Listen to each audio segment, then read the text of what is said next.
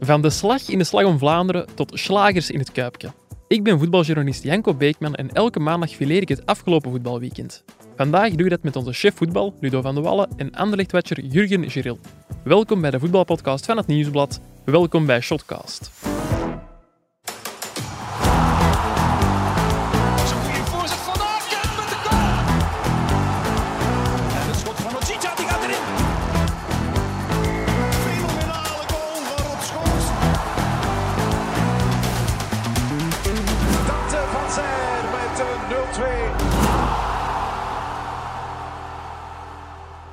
Dag Ludo, dag Jurgen. Hey Janko. Hey Janko. Jullie zijn eh, twee voetbalmannen puur zijn, maar hebben jullie ook genoten van eh, de eerste koersen op Vlaamse wegen dit weekend?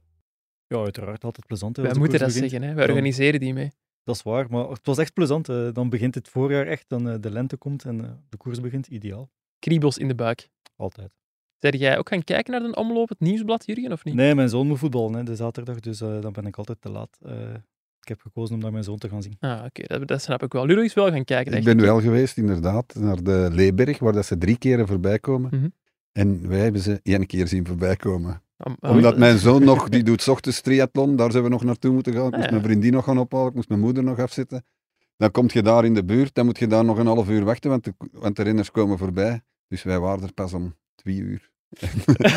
en om vier uur zijn ze aangekomen. Eh, volgend jaar gebeurt dat niet meer. Dan zijn we er zeker op tijd. Goeie voornemens. Mm. Je bent dan met uw, met uw zoon en uw vriendin gaan kijken naar, de omloop het nieuws. Een familieuitje eigenlijk. Ja, echt. eigenlijk wel, ja, zo kun je het zeggen. ja. Nu dat je het toch over familie hebt, ik hoorde daarnet op de vergadering, Ludo, dat jullie ook zo een familieavond hebben op vrijdag. Inderdaad. En waar is dan de activiteit? Dan kijken wij naar het voetbal, hè, naar Eupen Rijn. nee, dan eh, is het meestal de Maas Singer. En als we dat missen, kijken we daar zaterdags. Dan willen we niet weten wie dat er ontmaskerd is. En dan kijken we daar zaterdags, eh, 's middags naar. Dat is ook een beetje voetbal, hè, met Mark Koeken, Timmy Simons. Timmy Simons, eh, Mark Koeken. Ja, Ja. inderdaad, die Ah, ja. Simons. Twee fans van de Masked Singer in de studio. Ja, wij kijken naar de Maas Singer, omdat mijn, mijn kinderen daar graag naar kijken. Hè, en dan ze moeten ze moeten kunnen meeballen. Iedereen heeft een en- excuus natuurlijk. Ja, dat is waar, dat is waar. Ja, Eh, wij hadden zelfs vorig jaar, was dat ook, hè, de Maas Singer. We hebben zelfs een feestje georganiseerd voor de kinderen thuis, eh, met de finale. En dan die ook een masker op dan? er- dat, ja, dat ik ging zeggen, dan heb ik mij verkleed. En dan zijn er vier kinderen blijven slapen eh, om die finale te zien. Dat was wel leuk. Allee, zalig. En zijn er nog meningen over de zangkwaliteiten van ehm Mark Koeken en of Timmy Simons? Of eh, gaan we het over voetbal hebben ineens? Ja, nee, ik heb vorige week Mark Koeken zien zingen in het filmpje na de kwalificatie tegen Ludo Goretz. Ik wist niet eens welk liedje het was eigenlijk. Nee, ik, ik heb het ook niet, eh niet ik dacht ook eerlijk gezegd dat hij beter kon zingen. Ja, dat zijn de meeste mensen die zelf zingen, denken dat van zichzelf ook. Dat, eh, dat is het grote probleem. Goed, genoeg over eh, de Masked Singer, over de omloop het nieuwsblad. Tijd om het over voetbal te hebben. Ja, we kunnen moeilijk om de fase van dit weekend heen. De elleboogstoot van uh, Tatum Buchanan richting het gezicht van Gift Orban, aanvaller bij Agent. En voor we die fase zelf gaan bespreken, luisteren we eerst even naar Hein van Azenbroek. Alleen is er na 30 minuten iets gebeurd in de match. Wat eh, voor mij absoluut niet alleen onverklaarbaar, maar ook absoluut onaanvaardbaar is. Als er één journalist durft beweren dat dat geen rode kaart is, en wel, dan moet allemaal stoppen met jullie job, geloof mij. Want het is niet zijn eerste keer, hè. Hij heeft dat al heel vaak gedaan, is er al heel vaak mee ontsnapt, heel vaak ontsnapt. En nu weer. Dit is gewoon onaanvaardbaar. Dit is voor mij het failliet van de VAR. Echt waar. Dat is een pure schande. Die zou nooit meer mogen, nooit meer, eigenlijk nooit meer mogen fluiten. Als je dat ziet en je durft de beslissing niet te pakken, dan heb je je plaats niet. De collega heeft het niet gezien. Ja. Ik dacht dat Brugge in alles een beetje verder stond dan ons, maar blijkbaar hebben wij herhalingen van fases en zij nog niet. Dus we staan toch in één iets verder dan Club Brugge. Een eh, nogal scherpe Hein van Azenbroek. Ludo, jij zat ook in die perszaal. Ehm, heb je hard moeten trekken en sleuren om dat eruit te krijgen? Nee, ik, heb, eh, ik zat eigenlijk met een, met een vraag, want hij had natuurlijk 100% gelijk. Hoe kan dat dat die VAR dat niet ziet?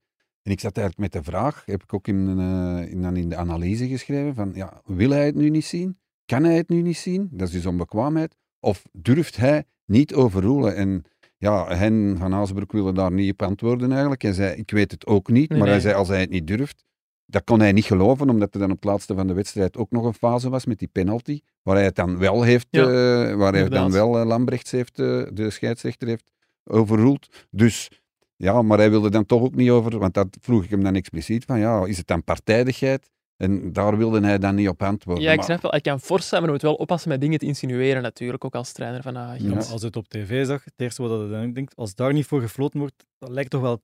Allee, het lijkt precies kwaai wil. Ik zeg niet dat het kwaai wil Nee, is, nee. maar als dit al niet gefloten wordt, Ja, niet, niet teruggeroepen wordt. Wat dat ik denk, eh, misschien ook even zeggen, we hebben het over Kevin van Damme, dat was de Ja. VAR tijdens die wedstrijd, en zijn naam is nog niet gevallen in het fragment, dacht ik. Ehm, ik denk dat toch zal zijn waar Ludo op wijst, van ja, dat hem gewoon niet durft ingrijpen. Want dat je dat niet ziet als scheidsrechter, dat kan toch gewoon niet. Nee, nee, nee. nee. Als ik zeg het, als je het niet kunt zien, dan zijn je onbekwaam. Dat denk ik niet, want die mannen die krijgen een serieuze opleiding. Als je het niet wilt zien, dan ben je partijdig. Dus, eh, en dat denk ik ook niet, want eh, dat, die mannen die zijn zo met hun eigen carrière bezig. Die, die zijn volgens mij geen supporter van een ploeg, scheidsrechters of, eh, of videorefs. Dat, de- die allee, zijn misschien wel supporter, maar zullen dat nooit, nooit in een wedstrijd laten blijken. Die wil gewoon naar de top. Dus ja, dan, dan moet het zijn dat hij niet heeft gedurfd. Want ja, als ik het goed voor heb, is Erik Lambrechts is instructeur of zoiets. eh. Die heeft de, een functie bij het referee department als eh, recruitment officer. Dus die moet eigenlijk zorgen voor de werving van nieuwe jonge scheidsrechters. Voilà, misschien heeft het daarmee te maken. Hè, van oei, oei, dat is, die staat toch in de hiërarchie boven mij. Eh, ik ga die niet verbeteren. Allee, Het, het moet zoiets zijn. eh. Ja, niet verbeteren, Ludo. Ik bedoel, als je Fout die is beelden fout, ziet, het, je kunt er toch niet naast kijken. eh, nee, maar dan- ik, ik probeer ook maar Ja, een ja, verklaring tuurlijk, te zoeken van, van wa- wa- wat, kan dat, wat kan daar nu gebeurd Allee, zijn. Als Kevin van Damme zijn, dan moet je toch slecht slapen de dag nadien, of, of de, de avond Ja, ja, nadien. ik denk dat eh, hij een paar weken slecht gaat slapen, eerlijk want- gezegd. allee, dan, dan voelt u toch slecht dat je dat niet hebt aangeduid als cruciaal element in die match. Ja, Ja. Die, moet, die moet een rode kaart krijgen. eh. En het ding is, want wij zitten nu eigenlijk te gissen, we weten niet wat er eigenlijk is gebeurd. En is dat niet het allergrootste probleem, dat daar niet over wordt gecommuniceerd? Deze namiddag zal Frank de Bleken opnieuw een filmpje opnemen en zeggen dat hij een VAR-interventie verwachtte. Maar ik wil vooral weten, waarom is die er niet gekomen? Laat Kevin van Damme dat zelf Eigenlijk zou. Frank de Bleker gewoon eens een interview moeten geven om te zeggen van kijk, dit is er gebeurd, dit is er fout gelopen en dit, is, dit moet in de toekomst verbeteren. Maar niet moet zo in het vage... Waarom moet Frank de Bleker dat doen? Kan die, kan die VAR dat zelf niet uitleggen? Niet per se direct na de wedstrijd. Ik snap dat dat moeilijk is. Maar morgen of zelfs, ik wil hem gerust bellen. Hè. Ja, of gewoon die communicatie horen. Hoe wordt er nu gecommuniceerd tussen die dingen? En dan kunnen wij daar ook op een heel, heel eerlijke manier, correcte manier over oordelen. Nu zitten wij inderdaad, zoals dat je zegt, Janko, te gissen van, ja, wat is het nu eigenlijk?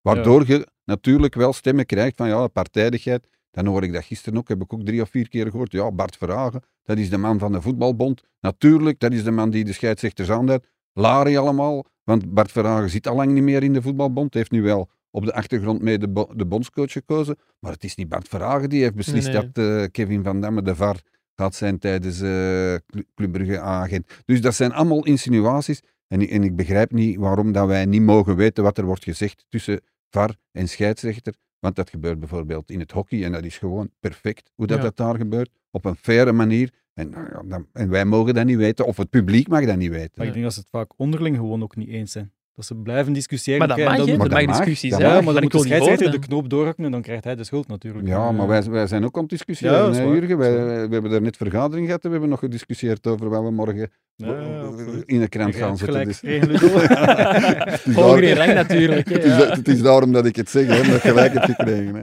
Jij ook eh, trouwens, hè, Jurgen? Het was eh, trouwens niet de enige wedstrijd waar, eh, waar de VAR niet tussen kwam bij een discutabele beslissing. Ook in eh Eupen, Cercle Brugge, was er een fase waar eh, Gassama van Eupen nogal fors doorging op uh, Majetski, de doelman van Cercle. Die is uiteindelijk zes weken oud met een gescheurde borstspier. Cercle heeft een statement de wereld ingestuurd, gaat ook een klacht indienen ehm, tegen eh, het referee department. Om al te zeggen dat de Club Brugge-agent niet de enige wedstrijd was waarin het misging. Want ja, de absoluut. discussie bij, bij Anderlecht over buitenspel van Fossi of niet, Mhm. Is ook een discussie waar, eh, waar geen duidelijk antwoord op is natuurlijk. Eh, Ja. Dus ja, het is Nee, maar dat is nog match. interpretatie, eh, Ja, ja, dat is Jurgen. waar. Daar kun je zeggen, speelt hij mee, Ja. speelt hij niet mee. De elleboog van Buchanan is geen interpretatie. is, is geen nee. interpretatie. Die man die nou op de borst gaat staan van eh, de, de keeper van Cercle Brugge, dat is geen interpretatie. Nee, nee, dat was dat, is, dat is gewoon, ja, dat zien wij allemaal. Ja, inderdaad. En dat doet pijn, vind ik. Allee, echt waar, als voetballiefhebber heb ik dat eigenlijk, die situaties niet graag. Nee, heel goed, wij als journalist kunnen daar heel veel over schrijven. En eh, nu in de shotcast al eh, een paar minuten Over ventileren. Maar dat is gewoon niet, niet, niet aangenaam. Ik ben deze zomer ook naar het infomoment geweest van het scheidsrechter, die dan eh, ja, naar jaarlijkse gewoonte ehm, een infomoment inlassen voor de pers en voor analisten en zo. En toen werd er ook al gezegd van ja, dat ze werk maken van een nieuw communicatieplan. We zijn ondertussen, ehm, ik denk ja, zeven maanden verder. En onder, we hebben er nog altijd niks van gehoord. Ik heb er vorige week nog over rondgebeld.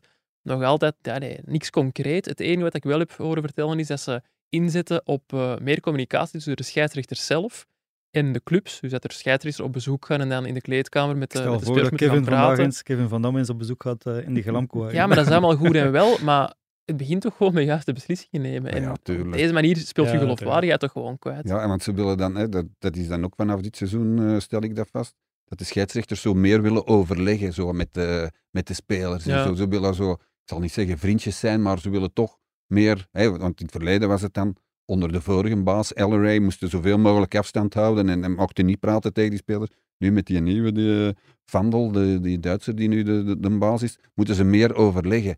Ja, probeer gewoon juiste beslissingen te nemen. Daarover gaat En ik heb het dan nog niet meteen over de scheidsrechter, want het is heel moeilijk, het gaat Mhm. snel. Eh, spelers proberen nu constant eh, te bedriegen met, met, met, met swalbes en, en, en, Ja, nee, ze en- worden en- niet geholpen. en fake blessures en zo, dat, dat, dat zeker niet. Maar, maar, maar die VAR die er in Tubeke zit, met, met, met z'n drieën, goh.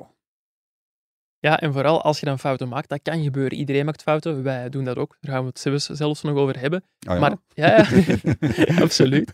Maar eh durf die dan ook te komen af? Allee, krijg je dan ook de toestemming om die te komen uitleggen gewoon? Dat, eh, dat ja, ik toch Ja. wel. inderdaad.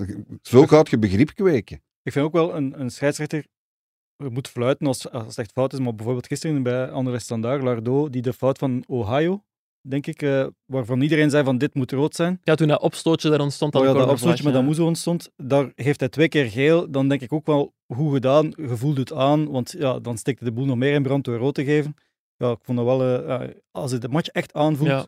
dan vond ik wel een correcte beslissing van Ja, trouwens, in dat opstootje daar eh, gaf Diawara ook een elleboogstoot richting de speler van Standaard, heb ik gezien op beelden achteraf. Maar het grote verschil met die fase aan Buchanan vind ik daar, dat is een opstootje waar dat tien man in betrokken is. Hmm. En dat lijkt me voor een VAR al veel moeilijker om te zeggen van, ah ja, daar is iets gebeurd. Dus dat wil ik nog ja, en als er tien man in betrokken is, dan kun je iedereen eh Ja, het was wel echt- geven. Ja, het was wel echt Ja. een elleboog ook. Zo. Ja, Dus, eh, ja, alleen maar Buchanan liep naar de achterlijn, Ja. stopt, hè, Ja. maar stopt zijn Mhm. beweging en doet dan zijn elleboog naar omhoog. Allee, dat is toch iets...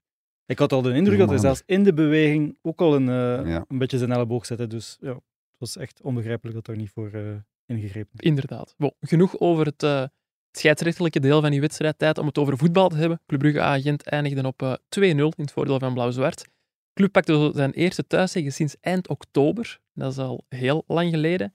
Ludo, zagen we daarna op de persconferentie dan een triomfantelijke Scott Parker? Nee, ik, eigenlijk, ik heb hier vorige week een beetje zijn, eh, zijn proces gemaakt over zijn houding. Mhm. En eigenlijk was zijn houding nu precies hetzelfde. Hij zat er nog altijd zo Hij is wel Met- met consequent dan. met hoofd naar beneden en, eh, en schouders zo naar beneden gezakt. Maar hij was, hij was uiteraard blij. Maar hij was, hij- z- zijn houding was eigenlijk precies hetzelfde. Zijn toon van, van praten was eigenlijk precies hetzelfde. Als je dan en Van Hazenbroek aan de andere kant zitten, borst vooruit, Ja. eh, hoofd, hoofd in de zaal, dat is wel iets helemaal anders. hè.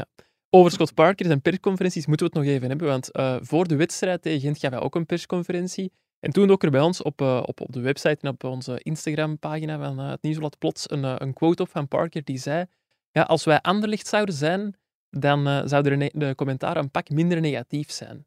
Ik vond het al een vrij opvallende uitspraak. Wat bleek nu achteraf?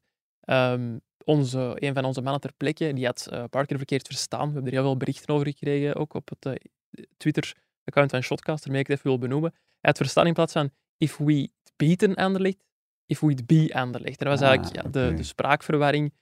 Foute quote, we hebben het er nou ook recht gezet, maar ik vind wel, als we de scheidsrechters op, onze, op hun fouten wijzen, moeten we die van onszelf ook kunnen toegeven. Het enige wat ik wel heel eh, straf en jammer vind, ik had eh, onze man daar ook een paar berichten over gestuurd, van nou ja, en hoe kwam dat nu en zo, hij legde het dan zelf uit. Hij zei, maar ik heb nog nooit zoveel haatberichten gekregen van clubsupporters. Anonieme accounts die, die mij dingen begonnen verwijten en zo, terwijl ik zoiets heb van, ja, het was gewoon een kleine spraakverwarring en het is niet dat wij met kwaad opzet Club Brugge in een slecht daglicht willen plaatsen. maar Nee, maar de link met Anderlecht maakt het extra gevoelig natuurlijk. tuurlijk. ik snap dat het gevoelig is, maar eh, om daarom echt, ja, ik weet niet wat het bedreigingen waren, maar echt haatberichten te gaan sturen aan Ik een kan u journalist. garanderen, als het Anderlecht was geweest, waren we ook heel- even streng geweest. Hoor. Ja, ja dat, dat- absoluut. Maar, eh, Maar Club Brugge supporters zijn op dat vlak wel heel, heel, heel erg eh, allee, op, het, eh, op reageren als je iets slecht, Ja. zegt over Club Brugge.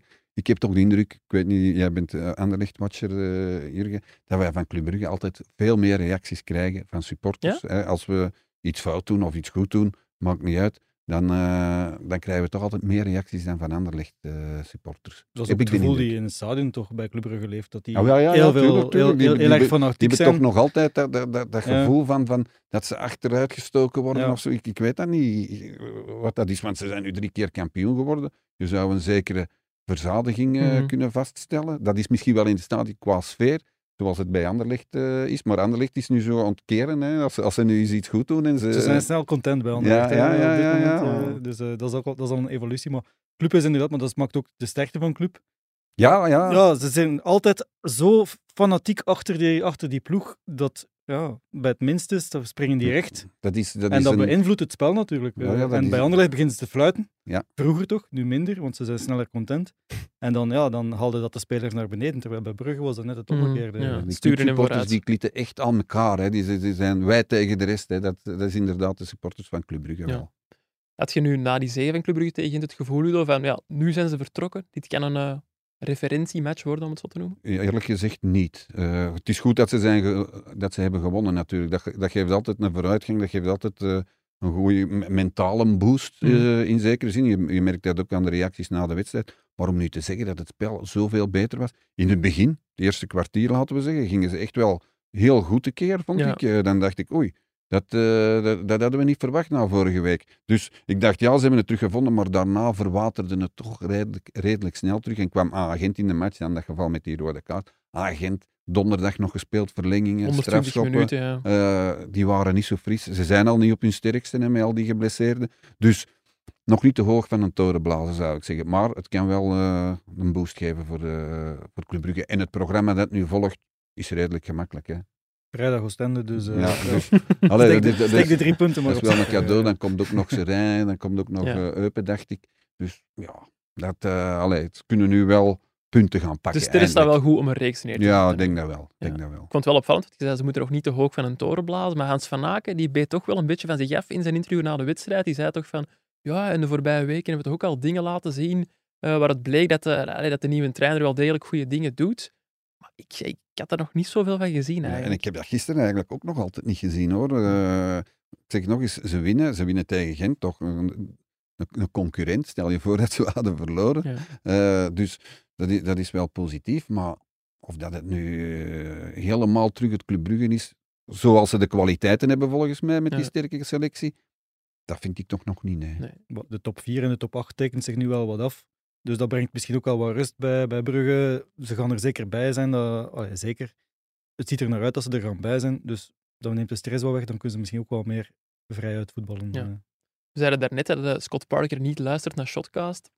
Misschien toch, want hij heeft eh, wel ene vrij goede zet gedaan. En dat is Casper Nielsen op eh, de positie voor de verdediging zitten. Op de zes, zoals wij dat in het jargon noemen. Iets wat Ludo van de Wallen eigenlijk al het hele seizoen zegt. Ja. En Kamal Sowa niet meer op de flank. Ja, dat, dat ook al lang. Dat is, zeg dat ik is ook al al, lang. wat En, hebben we dit seizoen geleerd van Ludo? maar nu moeten we niet... Allee, nu is het niet dat Kamal Sowa zoveel beter was gisteren Nee. dan dat wanneer hij op de flank speelt. Maar. Nielsen wel. Maar Nielsen wel. Nielsen is een hele goede verdediger middenvelder. Als hij zich kan uitleven en kan inschuiven, is dat echt... eh, voor mij is dat de beste de plaats voor, eh, voor Nielsen. Ja, ik moest eh, gisteren ook René van der Rijk erover bellen, onze huisanalist. En elke week is de late zondagman, zoals wij die noemen, zijn ghostwriter. Een uurtje aan de lijn. het was op 20 minuten gepiept. Ja. Eh, en, maar die zei er wel interessante dingen over, over die positie van Nielsen. Want hij, hij vergeleek dan eh, Nielsen met andere mannen zoals Balanta en Onyedika, die ook vaak op die positie staan. En eerder ja, iets afwachtender staan, meer vanuit, ja, vanuit hun positie spelen en daar proberen opvangen. Terwijl Nielsen altijd die, die een bal aanvalt. En ja, als je daar nog begint te letten, is dat wel zo. En ik kan me wel voorstellen dat die ploeg effectief mee ja, naar voren stuurt. En dat, was zag ook ook wel Cercle- kracht eh, bij bij Union. Club. Bij Union was dat ook zo, zijn grote Ja. kracht. Hè. De, de drang naar voren, dat- die druk. Dat, dat Ja, op druk die positie vind ik hem eigenlijk twee spelers in één. Hij, hij zorgt dat er voor de verdediging dat alles wordt opgekuist. Ja. En hij gaat ook nog eens Hij mee durft nog diep gaan. Hè? Ja, en dan mee- meegaan in die, in die aanval, Mhm. scoren. eh, Ja, hij heeft belangrijke goals gemaakt. ja, ja, tegen, tuurlijk. tegen Anderlecht scoort hij. Hij scoort vorige week. eh Zeg, scoort en hij, als dus, nu iemand het kan weten, is, eh, is het wel René van der Rijken, hè, waarschijnlijk. Ja. Een van de beste, zo niet de beste verdedigende middenvelder die het Belgisch voetbal ooit heeft gehad. Ik zit hier woensdag met Frankie van der Elst. Hè. Ach ja, dat is juist Frankie. Na Frankie van der Elst. Onze twee huisanalisten die weten eh, wat een goede zes moet kunnen. Eh, zeer opvallend beeld voor de wedstrijd al in het Jan Breidelstadion. een grote 9 en een grote K op, het, op, de, op de grasmat van Jan Breidel. Wat was het eerste dat jij dacht toen dat je dat zag, Ludo? Ja, onnozel. Ja. Alleen dan zo, dat, dat, dat is, komt overwaaien uit Nederland. Hè. Daar waren ze ook altijd zo met die post, eh, postcodes praten. ah, is hè. dat zo, ja? Ja, ja, Rotterdam tegen Amsterdam. Ah, dat is waar. Eh, ja. iets met tien, ik weet niet juist eh, wie, wie dat wat is. Maar, maar, maar dat, zo, en dat, dat doen ze dan na en dan gaan ze dat ook nog eens. ah, ik vind dat echt onnozel. Ja. Ik vind dat- Want 9000 is de postcode van Gent en enkele Gent-supporters zouden in de nacht voor de wedstrijd die Ja, maar eh, is het 9 dan in die makkelijk zijn gaan schilderen. Stadion Ja, van ik Brugge me- binnen te geraken. Dat heb ik mij ook afgevraagd, Jurgen. Hoe, hoe, hoe, hoe kom je dat stadion binnen s'nachts? Ik vind het vooral niet, origi allee, niet zo origineel. Nee, het- Nee, maar het is wel... dat is toch hermetisch afgesloten, dat stadion? Oké, blijkbaar het, is een groot, het is een groot stadion natuurlijk, dus misschien is er altijd wel ergens een gat dat je binnen kunt. Zeker bij Jan Breidel tegenwoordig zou dat wel eens kunnen. Ja, maar dat je daar gewoon binnen kunt en dan nog op die grasmat kan, Uh, lijkt mij toch straf. Ja, trouwens, Jan Breidel gisteren het was aan het lekken in de perszaal. Serieus? Ja, ja, de, de, de- de- er was een lek Lekken in de perszaal. perszaal, dat is Maar eh, nu- gevaarlijk. Lekker in de pershal, dat wij graag. Ludo. maar, nu, maar nu begrijp ik dat niet, want het regende niet. En toch was er een lek. Dus, Misschien Eh, eh, moeten ze bij Club en Cirkel toch maar de loodgieter eens bellen. Maar ik vond het wel eh, boeiend om eens op te zoeken of dat er zo nog eh, opvallende supportersacties waren. En ik heb een gelijkaardige, maar betere gevonden in eh, Roemenië. Daar eh, werd enkele eh, jaren geleden de wedstrijd eh Steaua Boekarest tegen Manchester City gespeeld. En eh ja, Steaua wilde, naar aanleiding van de verjaardag van zijn Europa-bekerwinst in 1986, een grote tifo organiseren. En ehm, ze hadden daarvoor een, een Duits bedrijf aangeschreven, dachten ze. Maar dat bleken supporters te zijn van Dynamo Boekarest, van de grote rivaal. En die eh, in plaats van ja, leven Steaua en iets met die verjaardag, eh, in het groot eh, alleen Steaua Boekarest in dat stadion ehm klaar, allee, dus briefjes klaargelegd om die een tifo te laten zien. Dus die beelden zullen we straks eens delen op het eh, Twitter-account van Shotcast. Dat is Alleen wel grappig of om Dynamo. Boekarest. Nee, alleen, alleen Dynamo Boekarest, Ja, sorry. ja. nee, nee, op die manier was het. Vind ik wel origineler dan gewoon die 9K op het ja, en het heeft eigenlijk niet geholpen, want als je zag hoe dat Club Brugge aan die wedstrijd begon, dacht ik echt van ja, dat zal wel hebben meegespeeld om, Ja. er, om er zo, zo zwaar in te vliegen. Van Ja, maar wel lang, die, die ging er toch een 8 van maken na de Ze wedstrijd. hebben toch niet expres de deur laten openstaan bij Brugge. Dat zou ik nu niet denken. oh, dat zelf gaan schilderen eigenlijk gewoon. Typische eh, reactie van een journalist. hè. Ja. Nog, nog, nog, nog eens even verder zien. Direct het slechtste denken. Bon, genoeg over eh, graffiti in de landskampioen. Tijd om het over de vice-kampioen te hebben na de reclame. Goal! Oh ja! Goal, goal, goal, goal! Als zij spelen, speel jij. Bet live op ladbrokes.be. Gok met maten.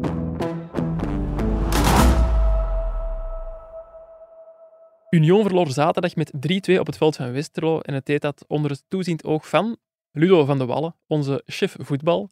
Ehm, we kregen trouwens onlangs de vraag, Ludo, eh, waarom ik altijd herhaalde dat jij de chef voetbal zei.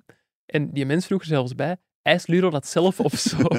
ik kan er nu eh, in eer en geweten bij zeggen, Ludo vraagt dat niet zelf, ik doe dat voor de nieuwe luisteraars die dat niet zouden weten, om even te duiden wie wie is. Het is collega Jurgen en chef voetbal Dat is de Ludo reden waarom we daarnet de discussie eh, in de vergadering gewonnen heeft. Hè. maar dus, onze chef voetbal zat in het kuipje. Ehm, dat is niet zo gebruikelijk, want meestal doe je alleen de, de echte topwedstrijden in het weekend. Hè.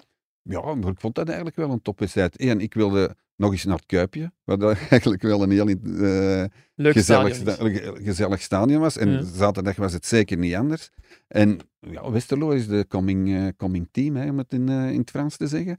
En, en, en dan Union, die, ja, die, die wilde ik eigenlijk ook nog wel eens zien. Mhm. Dus ja, ik vond, het, ik vond dat eigenlijk, je zegt nu geen topwedstrijd, maar ik verwachtte daar wel veel van. Want Union heeft al, al goede wedstrijden gespeeld dit seizoen, speelt Mhm, ook naar voren. Westerlo precies hetzelfde. Dus ik, ik, ik verwachtte wel wat van die wedstrijd. En de verwachtingen zijn volledig ingelost. Ja, je hebt gelijk gekregen. Het is een heel goede wedstrijd geworden die op eh, 3-2 eindigde, zoals gezegd. Je waart er ook niet alleen. 4-2. 4-2, sorry. Je waart er overigens niet alleen. Ook Davy Gillis zat in het stadion. Heb je die zelf gespot? Of, eh, Nee, onze collega Jelle Lane, eh, gewaardeerde eindredacteur van de regio, Uh-huh. van de sportregio, die had mij erop gewezen en heeft mij dan foto's doorgestuurd van kijk Ah, eens, ja. daar is Davy Gillis. Ja, Westerlo natuurlijk, eh vedette van Westerlo. blijkbaar, ik wist dat niet. Hè. eh, En, en vandaar ik- dacht ik dan, ja, dan moeten we toch ook wel eens even geven online in onze zeven dingen die je niet hebt gezien. Ja. Dus, En we hebben dan wat opzoekwerk gedaan. Wat bleek? Davy Gillis is ook de zanger van het clublied van Westerlo, Geel en Blauw. Ik vind het top. Ik stel voor dat we even luisteren.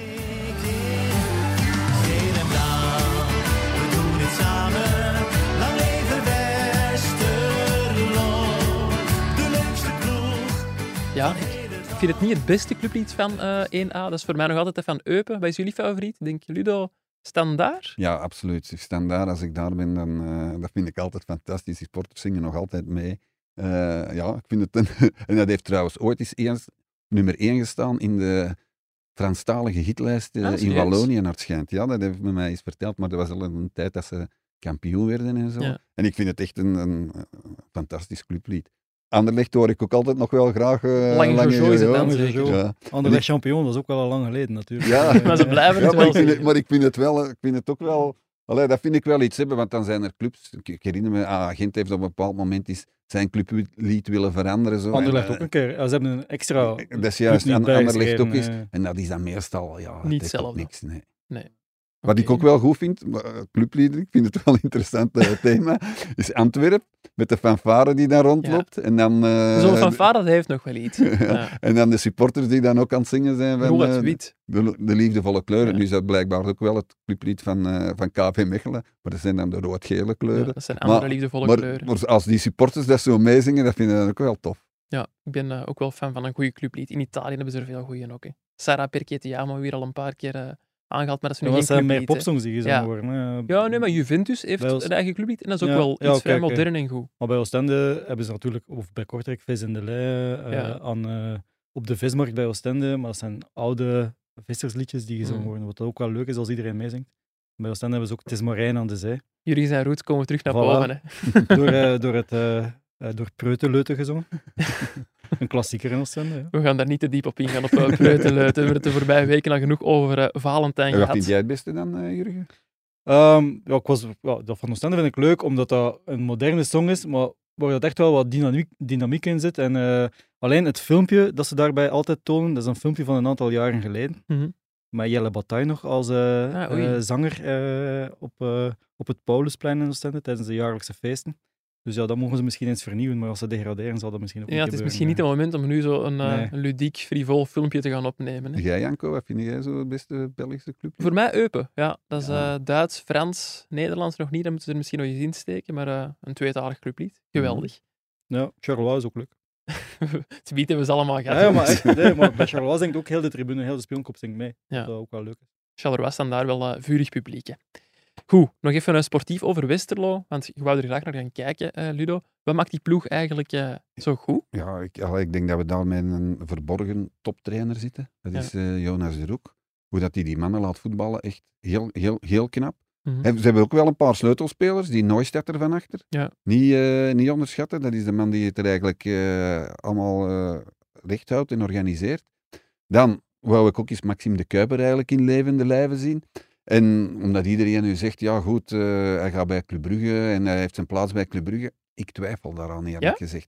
Die man die zit vol vertrouwen. hè, Mhm. de manier waarop dat hij die strafschop trapt, dat is, ja, dan, dan, dan zit je boordevol vertrouwen. Maar ik vind hem wel heel freel.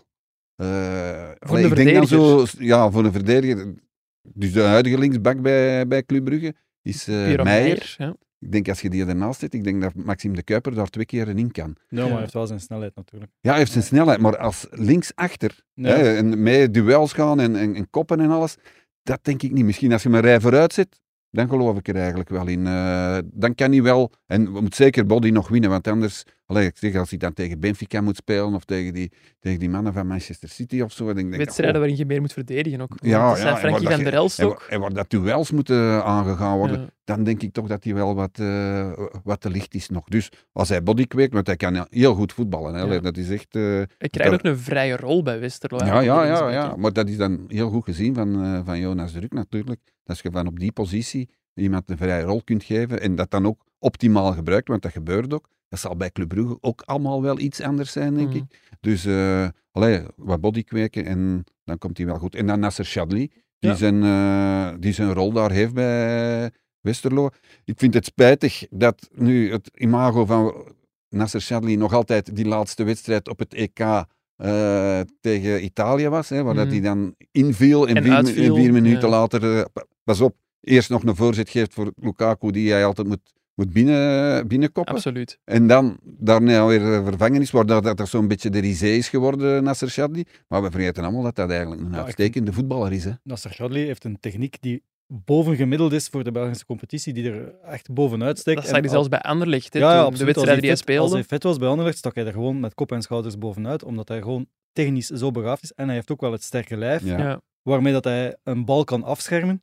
En dat maakt hem gewoon goed. Natuurlijk, het probleem was, ja, hij is vaak geblesseerd en dat was het probleem bij Anderlecht. En daardoor ging het niet altijd meer. Maar bij Westerlo, bij Westerlo identiek, als hij daar fysiek in orde is, dan steekt hij er gewoon bovenuit. Ja, en ik denk dat ook nu met één wedstrijd per week en zo, want hij is nu nou nog nauwelijks Nee, geblesseerd. nee, zwaar een lager tempo zal wel Ja, helpen. en dat, hij- dat geeft hij zelf ook toe. Ja. Eh, geeft hij zelf En hij, hij helpt zijn ploegmaat, hij wijst ze en zo, ja. En, en hij is atletisch, het is, Ja. het is een echt een atleet. Dus eh, allee, ik was blij dat, hij nog eens, dat ik hem nog eens kon zien, maar hij kan blijkbaar nog altijd geen hele wedstrijd aan, want hij werd ook vervangen, Ja. ik geloof een kwartier voor tijd of zo. dus ja, het was echt eh, een, een fijne wedstrijd. En hiermee wil ik nog ook nog eens zeggen, vorig, vorig weekend twee fijne wedstrijden gezien, dit weekend twee fijne wedstrijden gezien, met ook nog Anderlecht Standaard, Ja. wat, wat, wat een toffe Tof wedstrijd match was. Dus vier van de vijf wedstrijden, alleen Club Brugge agent vond ik nu niet zo, niet zo aangenaam, maar het gaat de goede kant uit met het Belgisch voetbal. Ja, Qua amusementswaarde. Jonas de Roek wordt toch een thema deze zomer. Ja, Ja. ik denk dat ook al. Eh, een van die clubs, van die toppers of subtoppers, allee, echte subtoppers dan. Westerlo doet het nu wel heel goed, maar kunnen we nog niet echt een subtopper noemen. Maar moet, het- moet, moet dat toch eens in de gaten houden, want dat is ook... Ja, en zoals Gerard, zoals Franke, Ja. Allee, wat we hier De de, vorige keer hebben, hebben, de lof hebben gezongen, dat die ook normaal doen na de, Ja. na de wedstrijd. Die is een analyse is, is normaal, dat is niet, dat is niet venijnig of, of chagrijnig. En uiteraard niet, hij was gewonnen, maar ik denk voor de rest ook niet. Al- Altijd, ik heb dat gevraagd aan onze Westerlo-watchers daar. En ja, dat is inderdaad, eh, ik geloof ook dat dat een, eh, een Ah, thema Club- wordt. Club Brugge, Gent. Ja, Moest, eh, moest hij niet doorgaan? Ja, eh, Inderdaad. Een Belgische topclub die mag eens eh, naar Jonas de Roek bellen bij jullie. Ja. En hij heeft met Company gewerkt. Hè. En wat dat zeggen jullie? Je hebt ook met compagnie gewerkt. Ja, dat staat gewoon op uw cv. nee, nee, maar bedoel, de inventiviteit van Company, de manier waarop dat hij het aanpakt, heeft hij meegepakt. Van bij Anderlecht, toen hij assistent was. Mhm. Maar hij doet wel zijn eigen ding. En eh, die combinatie van de twee, denk ik, is wel een... eh, allee, is ook wel goed geweest voor de carrière van Heel eh, verstandige Jonas. mens. Oké, Ja, Jonas Roek hij heeft hier een paar maanden geleden nog zeggen, op uw stoel in gezeten. de, in, in de gehad. Ja. Toen was hij ook wel heel goed. Hè? Ja, Maar ja, echt, echt. Het gaat niet alleen maar over voetbal en die oogkleppen op. Hij, heeft, hij is echt een man van de wereld. Geboren in Barcelona. Ik had het ook nog met een Franstalige collega erover. Zijn broer woont, hij heeft een broer woont in Zimbabwe, geloof ik. Ja, ja, En een ander woont dan, nog aan, meer aan de andere kant van de wereld. Allee, ja, het is echt wel... eh, En een familiemens ook, hè, want hij wou toen de, de opname verschuiven, omdat hij per se naar de, de, het oudercontact van zijn dochter wilde. ah, ik dacht dat je wel zeggen dat de Maast Singer wilde Nee. Waarschijnlijk zal hij ook wel een familieavond hebben. Misschien zet hij in een van de pakken. Zeg nog heel even kort over Nasser Chadli, voor we het over eh, Union gaan hebben. Ehm, hij zei zelf dat hij niet meer echt hoopt op de nationale ploeg. Is dat eh, verstandig volgens jullie? Ja, ik denk wel dat dat een verstandige zet is. Ook omdat hij het fysiek misschien ook niet meer aan kan. Ja. Eh, hij speelt nu bij Westerlo, hij doet daar zijn ding, om daar nu nog de nationale ploeg bij te... Hij is toch al van een bepaalde leeftijd. Ik zou dat niet doen. Oké, Nee, ik zou dat ook niet doen. oké. blijf maar eh, rustig in de camper. Ja, en dat hij nog tot zijn 6, 37 wij in de Belgische competitie speelt, dat we nog tot dan van hem kunnen genieten. En, En hij we dat dus een babbel met hem kunnen Hij wil trainer worden, denk ik hoor. Nou, dat, is- dat kan ook, ja. En trouwens ook als persoon, eh, Jurgen, wij kennen hem ook van bij de Rode Duivels. Ja, Oh, nee, ja, goed we- opgevoed, vriendelijk. eh allee, ja, echt gewoon, ik denk een hele goede gast ook gewoon. En een waar dat jonge gasten ook wel iets van kunnen leren. ja, zeker, zeker. En hij zal die zeker helpen. Ehm, Union liet opnieuw punten liggen. Eh, moet Karel Gerard zich zorgen maken? Ja, aan de ene kant wel. Na de wedstrijd eh, allee, was hij ook maar zijn, zijn, zijn team aan het verdedigen de hele Ja. tijd. Hè. Van ja, goed, eh, we spelen niet slecht, maar ja, er zijn een paar dingetjes, individuele fout. Die strafschopfout van, eh van Lazari bijvoorbeeld, ja, dat was natuurlijk dom. En, en daardoor wordt, eh, krijgen we iedere keer de deksel op, het neu- op de neus, zei hij. En dat, dat klopt ook wel. Maar ja, ze halen wel geen punten. 1 op 9, goed, die, het eerste punt was dan wel op Club Brugge, maar nu 2-4, 4-2, acht doelpunten in twee tegenwedstrijden. Ja, toch een paar dingen op punt stellen. En ik denk wel dat hij dat van plan was te doen, want ik had het hem ook gevraagd. Ik zeg, ja, hoe komt dat dan plotseling? Dat, eh, die, hij zegt, op training zeg ik niks. Ik, zit, ik, ik, Ik zeg te zitten zeggen dat ze moeten zich concentreren en Mhm. focussen en alles, maar dat is blijkbaar een beetje weg. Ja, ik was eh, donderdag op de loting voor eh, de... Nee, sorry, vrijdag op de loting voor de Europa League, eh, waar eh, Union Berlijn uit eh, de trommel kwam. Daar waren ze wel echt niet blij mee, moet ik zeggen. Ah, dat is toch een dikke tegenval. Ja, op voorhand waren ze allemaal bij, oh, ik koop een Italiaanse ploeg, oh, een toffe citytrip of zo. Ja, ja, en ik heb het al eens tegen Union Berlin gespeeld. eh, dan, ja, dan zitten daar nog eens met, terwijl andere ploegen zoals Juventus konden. Ja, dan, dan, Ja, en, en je moet ook eerlijk zijn, ze hebben daar de vorige keer wel gewonnen, maar ik zie dat toch niet terug gebeuren, eerlijk Nee. gezegd. Hè. Ik heb ze gisteren zien spelen tegen Bayern München. Ja, toen maakten ze geen supergoeie indruk, maar dat was ook tegen Bayern München natuurlijk, ze, moeten we wel- bij allee, ze stonden gedeeld eerste hè, met Bayern München in Ja. Union Berlin. Allee, ik denk wel dat dat...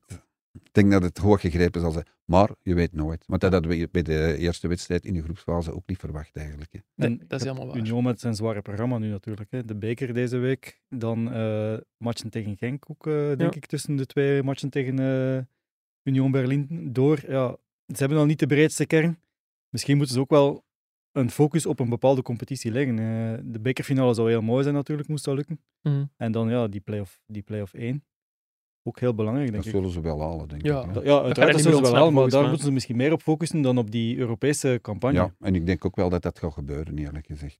Wie eh, sowieso geen Europa League meer zal spelen voor Union, of toch niet dit seizoen, dat is eh, Dante van Zijr, want die zit ondertussen in New York bij zijn nieuwe ploeg, de New York Red Bulls. En een van onze collega's, Koen van Uitvangen, die is hem gevolgd tot in eh, de States. Die heeft er een interessante reportage over gemaakt voor de krant ook. Ik wou hem normaal ook even in de studio vragen, maar Koen was nog wat ja, te vermoeid van een jetlag en zo. Dus zou ik eens aan jullie vragen, van, wat is voor jullie zo jullie meest eh, exotische of meest memorabele trip naar het buitenland? Ja, ik, eh, Frank Raas heeft het een paar weken verteld over die trip van Antwerpen naar Moskou in Ja. 1993, toen ze uiteindelijk de finale speelden. Dus dat we daar zes, zeven uur eh, vast hebben gezeten op de luchthaven in Moskou, Ja. omdat er iets was met dat wiel van, van dat vliegtuig. Dat, dat zal ik nooit vergeten. Toen waren we om tien uur Antwerpse tijd terug in Antwerpen. ik. Antwerpse tijd. Ik zeg dat eh, speciaal omdat toen het programma werd doorgestuurd, hè, Ja. zoals eh, naar iedereen die meeging. En er stond altijd zoveel Russische tijd, zoveel uur Antwerpse tijd. En de West-Vlamingen, Brusselaars en zo Het die erbij uurverschil met waren. West-Vlaanderen is natuurlijk wel eh, gigantisch. eh. Typisch Maar, eh, Antwerps. Wij het lopen zeg. wat achter. eh. Dat vond ik nog een, een, een leuke herinnering aan die, aan die trip. En dan ook, ja, die trip alweer, Rusland, eh, waar eh, ja, op het vliegtuig zaten, dat het levensgevaarlijk leek. Hè. Wij, waren, wij gingen landen, er kwam niemand van die stewardessen.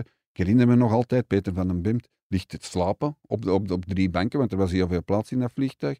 En wij gingen landen en er was niemand die iets zei van, ja, goh, kom, kom doe- moet uw gordel nee. aandoen of zoiets. En daar rammelde ook dat vliegtuig. En wat bleek, twee weken later eh, was het vliegtuig neergestort. Dat vliegtuig waar dat wij toen hadden ingezeten met de Rode Duivels. Dus, eh, Dat was met 2K dan? Of, eh, nee, nee, dat was nee, een vriendschappelijke wedstrijd. De eerste, In toen maakte Lukaku... zeker, denk ik. Nee, nee, nee, nee, het was nog ergens anders.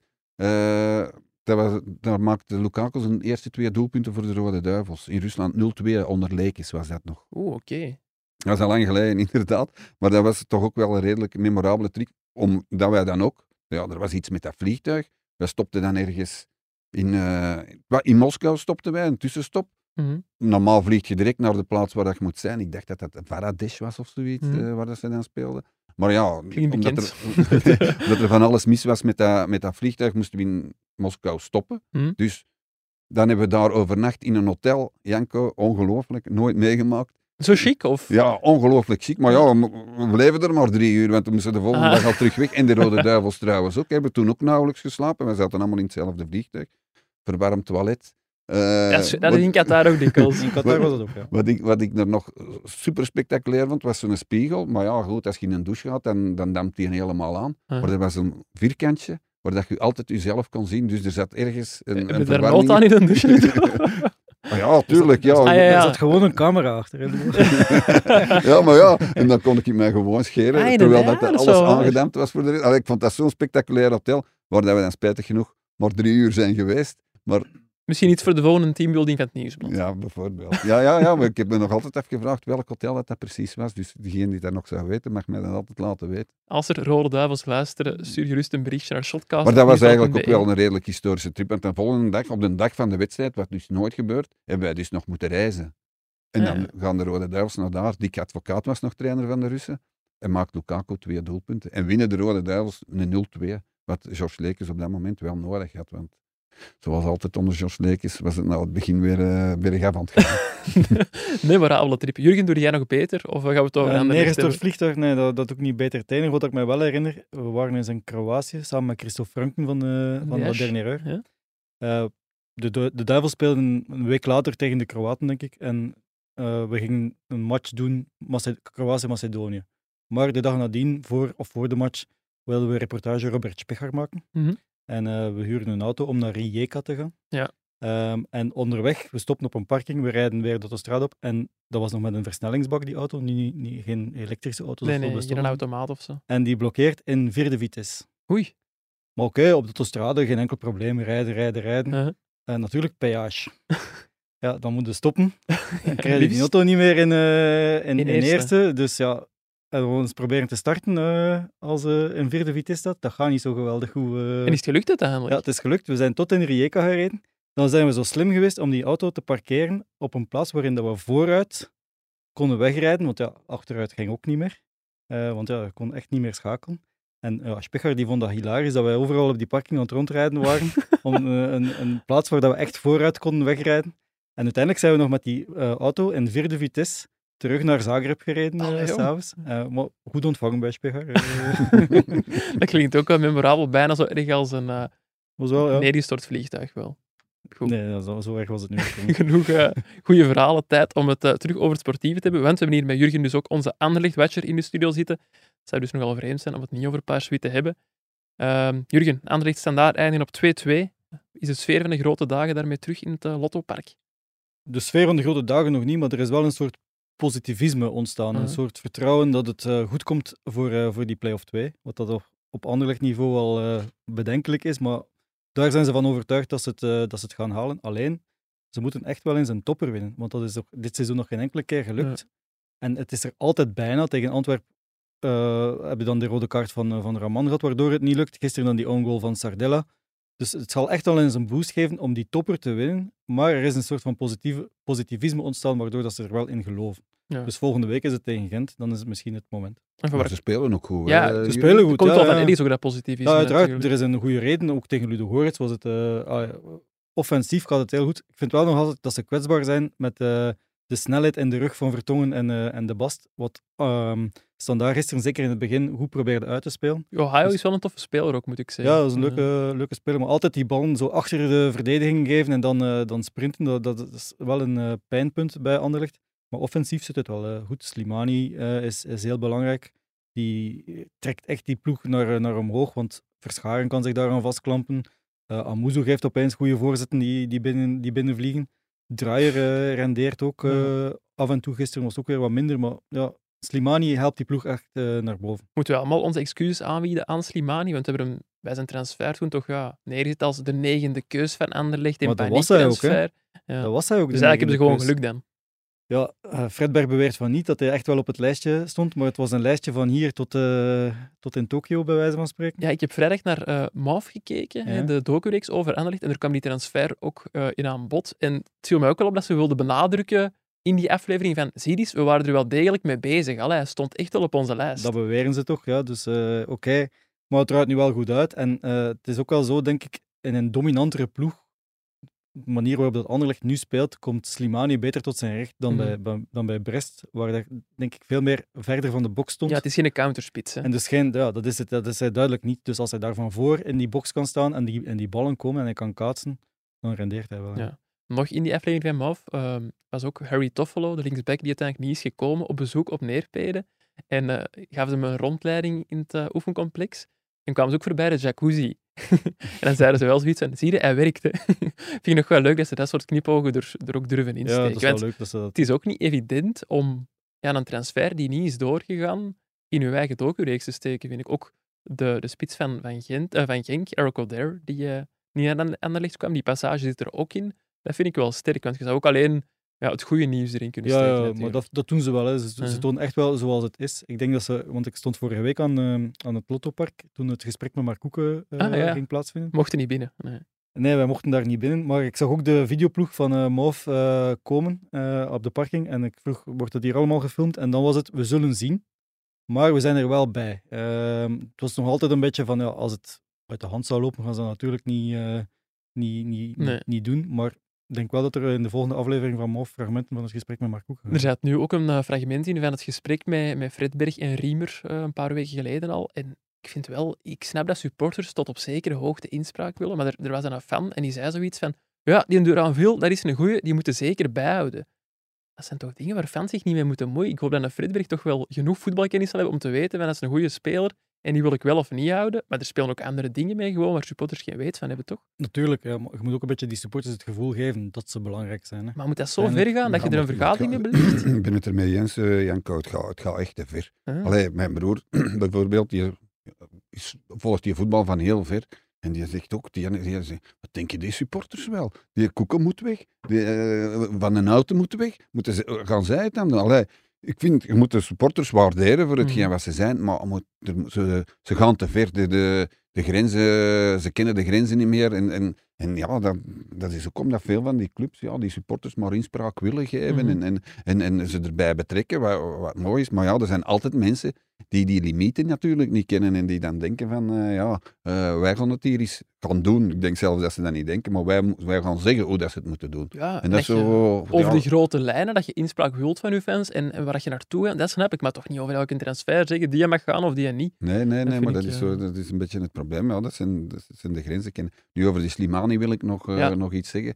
Daar zijn we nog niet over uitgepraat. Dat, dat geef ik u op een briefje. Daar gaan we nog het een en het ander mee meemaken. De manier, hè, want, eh, Jurgen heeft vandaag geschreven, the good, the bad en the ugly. En ik denk dat dat de goede omschrijving is van die, eh, van die speler. Dus hij is heel belangrijk voor Anderlecht. Ja, Hij heeft gif. Dat is wat die ploeg echt nodig had. hè. ja, dat, eh, absoluut. dat, dat, dat, dat geeft hij erbij. Mhm. Maar hij doet ook wel dingen zoals die supporters van Standaard gaan uitdagen. En dat dan Eh. gewoon ontkennen ook daarna in zijn interview. Dat vond ik nog het best. Oh nee, ik was gewoon gaan vieren. Ah, wel, ja. Ja, dan- met zijn vinger op zijn mond. Ja. eh, ja. En dan die speler van, van Standaard, ik weet nu niet meer wie dat precies is, zo over Bodaar duwen, zo, zoals hij ook met Engels ooit heeft gedaan, Ja. waardoor dat Engels dan een half jaar buiten strijd is geweest. Schouderblessure. Eh, die Schwalbe, hè, dan doet hij er een Schwalbe dat hij heel het stadion eh, ziet, en dan gaat hij nog gaan, gaan, gaan reclameren Ja, dat, tegen die... dat theatrale heeft hij zeker. ja, wel, ja, eh, tegen, de, tegen de echt- scheidsrechter, waardoor hij geel krijgt. Hè? Dus en de volgende keer doet hij weer iets, krijgt hij weer... Allee, we zijn daar nog niet over uitgepraat. Die gaan nog veel aan bod komen in de shotcast. Ah, wel, een voorspelling van Ludo. En ik moet er dan een vorige voorspelling van Ludo oh, bijhalen over Anderlecht. Bart Verbrugge, toekomstige nummer 1 van Oranje, pakt donderdag drie strafschoppen voor Anderlecht. Geven we hem dan nu al gelijk, Ludo? Of... Ja, die strafschoppen, die had ik niet misschien ook wel nog gepakt. eh. Ja, ze ja. waren echt wel dramatisch Maar ik vond zijn uitleg over ik dwong de spitsen om lang te wachten, Ja. daar zat wel iets in. Ja, ja, dat is, een psychologisch goed spel het was ook zeer goed voorbereid. eh. Want hij had zelf nog ehm, eh, had uitleg gekregen van de keeperstrainer over de manier waarop dat de spelers van Ludo Goretz trapten. Ja. Maar dat vond hij niet voldoende en hij had op YouTube zelf nog filmpjes zitten zoeken en, en beelden zitten zoeken, of ik weet niet of het YouTube of andere kanalen was, om, om echt te bestuderen van waar ze naartoe gingen trappen. Ah, oké. Dus dat heeft wel gerendeerd, maar oké, ze waren echt wel dramatisch Ze waren niet getrapt, hè. supergoed getrapt. Ja, die strafschop van Slimani gisteren, die vond ik echt wel goed ge- getrapt. Was niet ver van Bodaar, Bodaar maar was zo hard dat Ja. hij die nooit kon hebben. Dat vond ik wel... Dat, En een dat harde bal over de grond, dicht bij de keeper, is altijd moeilijk, want Ah, de keeper ja. is nooit rap genoeg beneden. Vandaar, hè, wij, wij Eh, zien het natuurlijk allemaal graag eh, in het zijnet in, de- in de hoek of, of, of bovenaan in de hoek. Maar dat, was, dat vond ik echt wel heel goed gedaan. Ik wil het nog heel even kort hebben over dat eh, supportersmoment eh, met Koeken. Want jij bent er dus naartoe geweest, Jurgen. Ja, maar je raakt daar niet binnen, want je moet dan op de parking staan wachten. Wat, wat heb je daar dan aan? Wat kun je er dan doen? Ja, we hebben van alles geprobeerd. Hè. Dus het eh, was ehm, boven de fanshop in een vergaderzaal in het Mhm. stadion. En daar was het licht branden en de gordijnen chance, waren open. En dus ja, wat zijn we gaan doen? Allee, wat ben ik gaan doen? Aan de overkant van het appartement op de bel gaan duwen. Om te vragen van, ja, mogen wij eens eh, binnenkomen en eens zien of dat wij vanuit jullie raam eh, misschien zouden kunnen binnenkijken in, eh, in de vergaderzaal. Wat is de eerste reactie van die mensen? En wie zeg jij? Ja, ja, ja. Dus in het begin lukte dat niet, want die deden echt niet open. Een rare Charles aan uw deur die zegt van ik, ik wil eens binnenkijken. Dat zou ik misschien ook niet vertrouwen. Maar uiteindelijk kwam er een koppel naar beneden Uh-huh. die daar woonde. En dat even uitgelegd. En dan mochten we mee. Dus, maar die woonden helaas op het tweede verdiep. Dus van, ik heb veel slaapkamers gezien. Maar, maar Koek heb ik niet gezien. eh, want die woonden op het tweede verdiep, dat was net niet hoog genoeg. Dus daar konden niet, eh, niet binnenkijken. Ja. Dan zijn we gaan kloppen op het derde verdiep, waar het ideaal zou geweest zijn qua, qua zicht.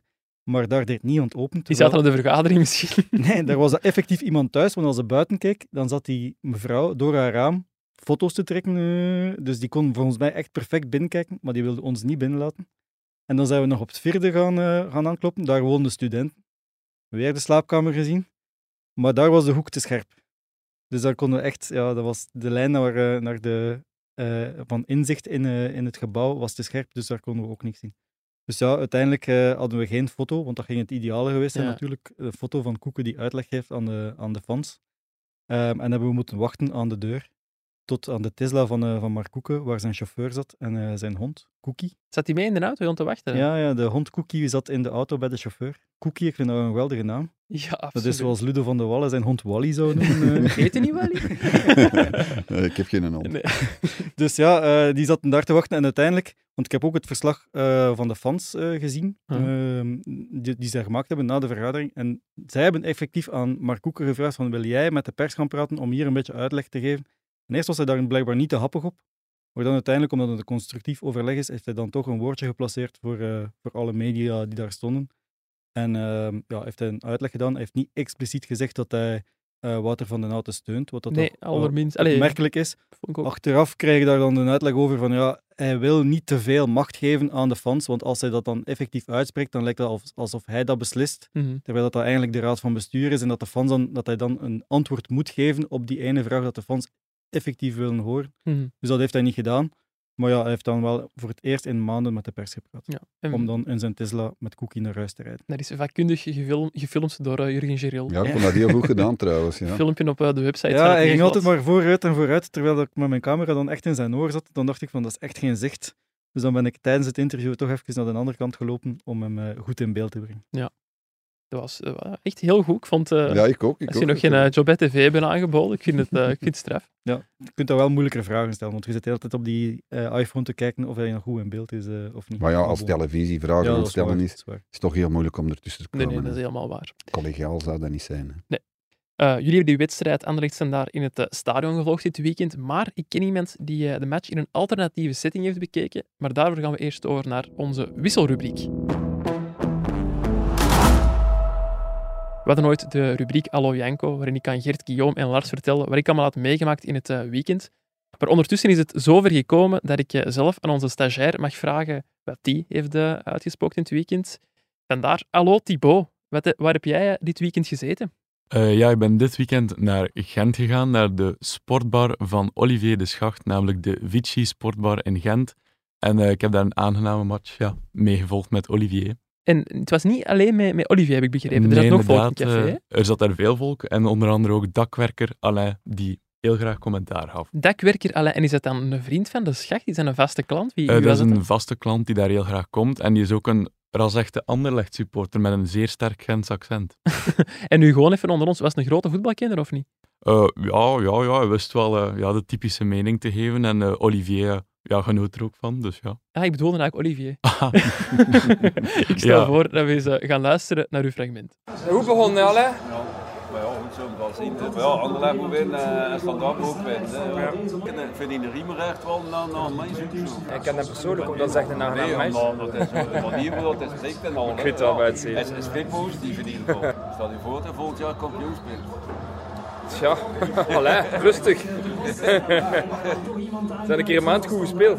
Maar Wat moet je voor de, eh, Margarita? Een Margarita? Oh, oh, oh. Buitenspel. Oei, dat is een rare. Hij was gewoon afgewerkt, hè, maar eh, er is nog een VAR. Hè. Tegenwoordig kun je niet meer juichen. Hij moet altijd eerst wachten achter de VAR. Ja, mooi doelpunt. Maar veel te weinig. Veel te weinig kom ik nog een keer naar Anderlecht. Oh, penalty. Ja, dat had Anderlecht nodig, hè. Geen match zonder pizza, hè, vriend. Sorry, hè, ik ga een pizzaatje niet. Er zat met een beetje ham en eh, champignons op, maar eh eet de ham vergeten, blijkbaar. Ruimte weg. Oh, mooi. Ja! Hij is al eh, heel nuttig geweest, Slimani. Speelt goed. Het was, agent die speelde op Club Brugge. Dus het was een gezellig druk. Daar kom ik wel mee helpen. Ja, mensen willen mij ook een keer zien. Hè. Ze weten dat dat mijn, eh, mijn bar is. Dus dan kruip ik een keer achter het oog. Hè. Ik heb zo het gevoel dat er nog een keer iets gaat komen voor standaard. Hè? Oh, kijk, kijk, kijk, kijk, kijk, kijk, kijk, kijk. Ja, als ze mij vijf jaar geleden gezegd of Anderlecht ooit play-off 2 nog gaat halen, eh, ik had u vierkant uitgelachen. Ik heb, eh, ik heb veel geleerd, onder meer dat Olivier de Schacht nog steeds zeer sterk meeleeft met Anderlecht. En vooral, hij moet blijkbaar altijd pizza eten tijdens de wedstrijd. Eh, hebben jullie zo'n vaste gewoonte tijdens match? Thuis heb ik eigenlijk in gewoond. Ik probeer ook altijd wel, wel iets eh, op het eh, tafeltje te, te hebben staan. Chips of, of, of, of iets anders. Maar nu dat ik per se, zeker geen pizza, want dan krijg ik altijd heel veel zin in cola. dan moet ik altijd cola drinken. En dat is Ja. dan meestal s'avonds en dan raak je niet in slaap enzovoort. Ah, heb je er enzovoort. veel last? Ja, ik heb er niet veel last van. Hmm. Ik, eh, Een echte gewoonte tijdens de match niet. Als ik aan het werk ben, dan luister ik wel altijd naar de radio tegelijkertijd. Ah, op het werk. Ja, ik, ja, Omdat als je aan het tikken bent, zit je soms zo bezig met je computer dat je niet altijd ziet wat er op het veld gebeurt. Nee, zeker bij een late avondmatch. En dan is het handig als iemand in de radio, eh, Peter van den Bemt of zo, met je de match beschrijft, zodat als, er, ja, als het er gefocust bent op je verslag, dat het toch af en toe... eh, Ah, daaraan doe je... Want Ludo doet dat ook altijd, volgens Ja, ik mij. doe dat en ook altijd. ja. ik ken nog niet, maar dat is eigenlijk wel een goede tip. Eh, Ja, ja, het is omdat je dingen, je kunt dingen missen. Hè. Ja. Omdat je, ja, we moeten het verslag Maar maken. als de en- match om 1 uur 30 is, is dat niet zo belangrijk. Nee, nee, maar, kun je nog eh, terugkijken. Maar als het om, om 9 uur s'avonds is en uw verslag moet af zijn bij afluiten, ja, de tweede helft, daar zie je niet zoveel Nee, meer nee. van. Dus eh, dan is het wel handig om eh radiocommentaar te hebben. Trouwens, over eh, de Vici gesproken, je bent daar ook geweest vorige week. Ik ben daar vrijdag geweest, ja. was eh, met eh, Olivier de Schacht en Fred Dupré. Ah, dus hij is er effectief wel minstens twee keer per week in de schacht. Ja, hij staat er de vrijdag achter de bar, normaal Ja. gezien. dus Dat is- waar onze vriend geweest is. Ehm, maar ehm, ja, het, was, het was plezant. Dupré en de Schacht, daar zit veel vlees aan. Hè, als je begint te vertellen, ja, bij Dupré letterlijk. Maar daar, ja, de anekdotes over Con- Conceição, die een fles rode wijn dronk en een sigaar rookte bij het uitgaan, maar dan de dag nadien iedereen eraf liep op training, eh, in zijn onderbroek bij Michel Prudhomme binnenging. Dat was ja, geweldige verhalen. Ja, je hebt ze geïnterviewd omdat hun zonen eh, samenspelen bij de U8 van Destelberg. Ja, ja, dat komt er nog eens. Eigenlijk was het interview naar aanleiding van eh, de Classico. Dus uh, Ja. Dupré bij Standaard gespeeld, de Schacht bij, bij Anderlecht. Maar daar komt er heel veel bij natuurlijk, want ze kennen elkaar al sinds ze 12 jaar waren. Want Mhm. Ze zijn samen opgegroeid in, eh, in Destelbergen, samen bij Gent gespeeld. Mhm. Dupré bij de kadetten en eh, de Schacht bij de Menimen toen. En ja, nu ehm, eh, is Dupré de trainer van de zoon van de Schacht bij de U8 van Destelbergen. Louis. Louis en zijn eigen zoon Jules Dupré speelt daar ook. Dus ja, dat zijn hilarische momenten ongetwijfeld, de twee samen langs de lijn bij Destelbergen. Want Dupré is blijkbaar heel hard, Oei. ook voor die, voor die achtjarigen. Verrast mij niet helemaal, moet ik zeggen. Nee, want ze waren erover bezig. Hij is ook altijd heel gedisciplineerd geweest als voetballer. Eh, nee, maar eh, ze waren erover bezig. Bijvoorbeeld, de schacht zei van, ik, ik krijg het ervan als ouders goed geprobeerd roepen naar hun zoon of naar hun ploeg. Want zij vindt van, ja, je moet dat niet zeggen goed geprobeerd, je moet net zeggen wat die jongen verkeerd gedaan Maar heeft. dat kunnen na de match ook nog doen. hè. Ja, oké, dus ja, maar als daar, ik was dan zelf zaterdag op de match van mijn zoon en dan Je valt het durfde niks inderdaad- meer roepen. Dan valt het inderdaad op hoe vaak het daar weer klinkt. Goed geprobeerd, jongens. eh.